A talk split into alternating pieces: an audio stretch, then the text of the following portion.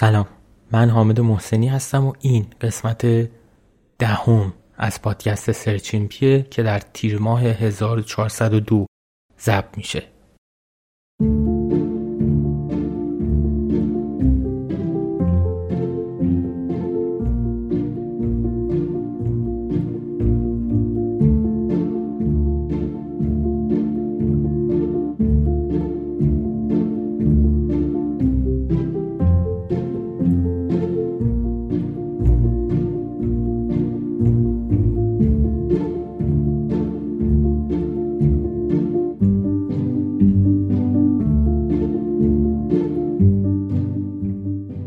عنوان این اپیزود هست چرا گورخرها زخم معده نمی‌گیرند. برای اینکه از اول این عنوان گیج کننده به نظر نرسه با اول بگم این در مورد چیه. این از عنوان کتاب چرا گورخرها زخم معده نمی‌گیرند نوشته پروفسور رابرت ساپولسکیه که بیشتر در مورد استرس اینکه استرس کجا میاد چجوری تولید میشه و خوبه یا بده. و خیلی چیزهای دیگه که در مورد استرسه توضیح میده و همینطور مقایسش بین انسان و حیوان. حالا در ادامه میریم می‌بینیم که چه تفاوتی هست بین استرسی که انسان مدرن می‌گیره و استرسی که یک حیوان می‌گیره خصوصا حیوان وحشی. تصور کنید یک گورخر هستید توی صحرای آفریقا. شما جزو یه گله بزرگ از گورخرا هستین و دائما برای مراتع بهتر برای چرا از این ور به اون ور میرید. ولی گله شما تنها نیست گله شیرها هم اونجا زندگی می‌کنه. اونا از یه فاصله گله شما رو میپان و حواسشون هست که حیوانای درنده دیگه هم حتی به شما نزدیک نشن. به عنوان یه گورخر شما نگران حضور شیرها نیستید درسته که خطر تو کمینه. درسته که هر بار شیر رو حمله می‌کنن اوضاع وحشتناک پیش میره ولی اینا همش یه چند دقیقه بیشتر طول نمی‌کشه و اوضاع دوباره برمیگرده به حالت عادی خودش. در مقام مقایسه اگه بخوایم برگردیم به انسان بودن زندگی این شکلی نیست. شرایط شگم فرق داره. شما مثل یه گوره خر فکر نمی‌کنی. قدرت ما توی فکر کردن خیال کردن و تصور کردنه. اینا چیزهاییه که بشر رو از یه حیوان عادی رسونده به اون اوج قله. تونسته تسلط داشته باشه روی کره زمین. ولی بهایی هم براش پرداخت کرده که بهای خیلی کمی هم نبوده. تصور کنید که به جای گورخر بودید توی اون دشت وسیع. قطعا در مورد حضور شیرها احساس نگرانی بهتون دست می‌داد. هر اتفاقی که اونا می‌تونستن سرتون بیارن و تصور می‌کردین. اینکه چطور بدنتون رو قرار پاره پاره کنن.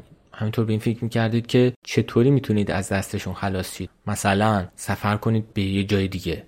نژاد انسان ممکنه هزاران بار توی خاطرات خودش در تصورات خودش بمیره. قبل از اینکه اون اتفاق در واقعیت بیفته اصلا. مغز پیشرفته ما به سختی می‌تونه تفاوت قائل بشه بین حمله واقعی شیرها یا اینکه این اتفاق از خیالمون گذشته.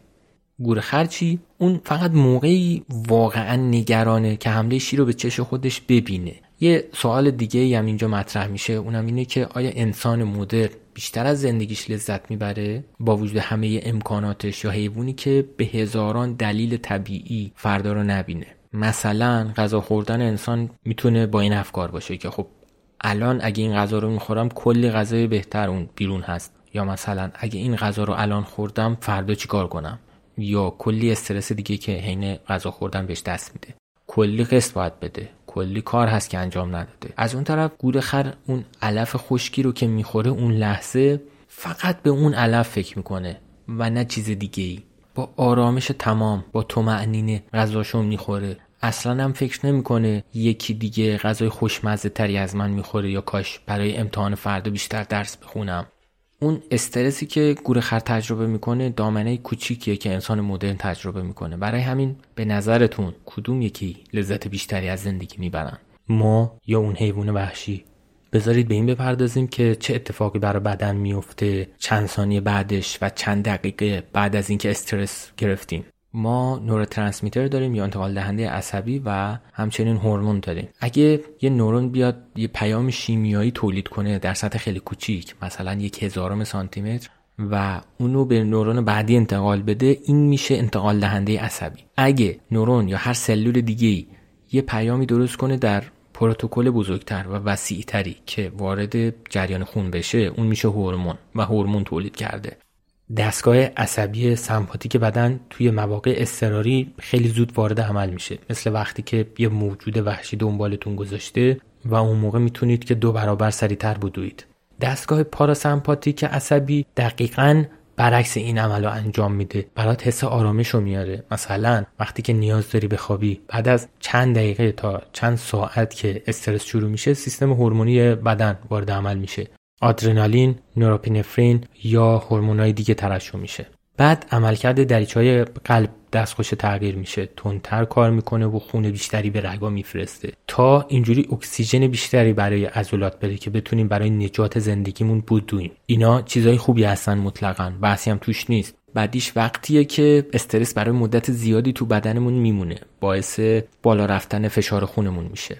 حالا بیاید برگردیم به صده قبل. اوایل 1900 عوامل اصلی مرگ اون موقع چیا بودن؟ مرگ در حین زایمان یا آنفولانزا. بیشتر اون جمعیتی که توی جنگ جهانی اول از بین رفتن بیشتر به دلیل آنفولانزای اسپانیایی از بین رفتن. تا خود کشته های جنگ جهانی اول. برگردیم به عصر حاضر به مدد پیشرفت علم پزشکی. دیگه اینجوری آدما در این مقیاس از بین نمیرن. مثلا کرونا رو بخوایم در نظر بگیریم از وقتی که ویروس کشف شد تا وقتی که واکسنش اومد فقط یک سال طول کشید که قبلا اصلا اینجوری نبود. ده ها سال شاید طول می‌کشید برای ساخته یه واکسنی. کلی از بیماریهایی که قبلا وجود داشتن الان فقط یه اسمی ازشون میشنویم و الان کسی بهشون مبتلا نمیشه اصلا. در عوض یه نوع دیگه ای از بیماری گریبانمون رو گرفته و هی بیشتر میشه اونم استرسه که خودش بیماری حساب نمیاد ولی در حجم بالا باعث بیماری های دیگه ای میشه حالا تعریف علمی استرس چیه؟ استرس در واقع هر چیزیه که باعث میشه پایداری بدن چه به صورت شیمیایی چه به صورت فیزیکی از بین بره. پایداری یا ایستایی بدن در حالت نرمالشه. این نرمال بودن خیلی محدوده دقیقی نداره و از یه شخصی به شخص دیگه فرق کنه. یکی از اولین سوالایی که توی اولین برخوردمون با افراد ازشون می‌پرسیم به نوعی به همین سوال برمیگرده. سوالی مثل حالت چطوره؟ برگردیم به دشتای آفریقا. شیر توی حالت حمله به گورخره اون ایستایی که بدن گورخر داشته باید کنار واسته اون الان به شدت هرچه تمامتر باید بودوه نیاز به شکر داره که وارد عروق خونیش بشه. باید اکسیژن وارد عضلاتش بشه. برای همین آدرنالین وارد عمل میشه و ضربان قلب به شدت میره بالا. حساسیت سیستم ایمنی بدنم میره بالا. چون ممکنه جایی زخم بشه و عفونت کنه. هوشیاری مغز در بالاترین سطحش است. چون باید هرچی عمل کرده خارجی توی مغز رو اسکن کنه و خیلی زودم بهش جواب بده. این سطح از عملکرد استرس برای چند دقیقه بیشتر نیاز نیست. حالا یا گورخر توسط شیر شکار میشه و خورده میشه یا فرار می‌کنه و جون سالم در می‌بره. در هر کدوم از دو حالت به استرس دیگه نیازی نیست. این مکانیزم که برای گورخر گفتیم برای انسان هم صدق می‌کنه. جفتشون پستان دارن و بدنشون یه جور واکنش قاعدتا باید نشون بده. از اونور انسانهای مدرن یه نوعی از استرس مزمن و شدید و دائم باید با خودشون حمل کنن. که نه تنها تو چند دقیقه تموم نمیشه بلکه مثلا ساعتها روزها ادامه پیدا می‌کنه. اگه نگیم سالها. مثل استرسی که والدین دائم در مورد فرزندشون دارن.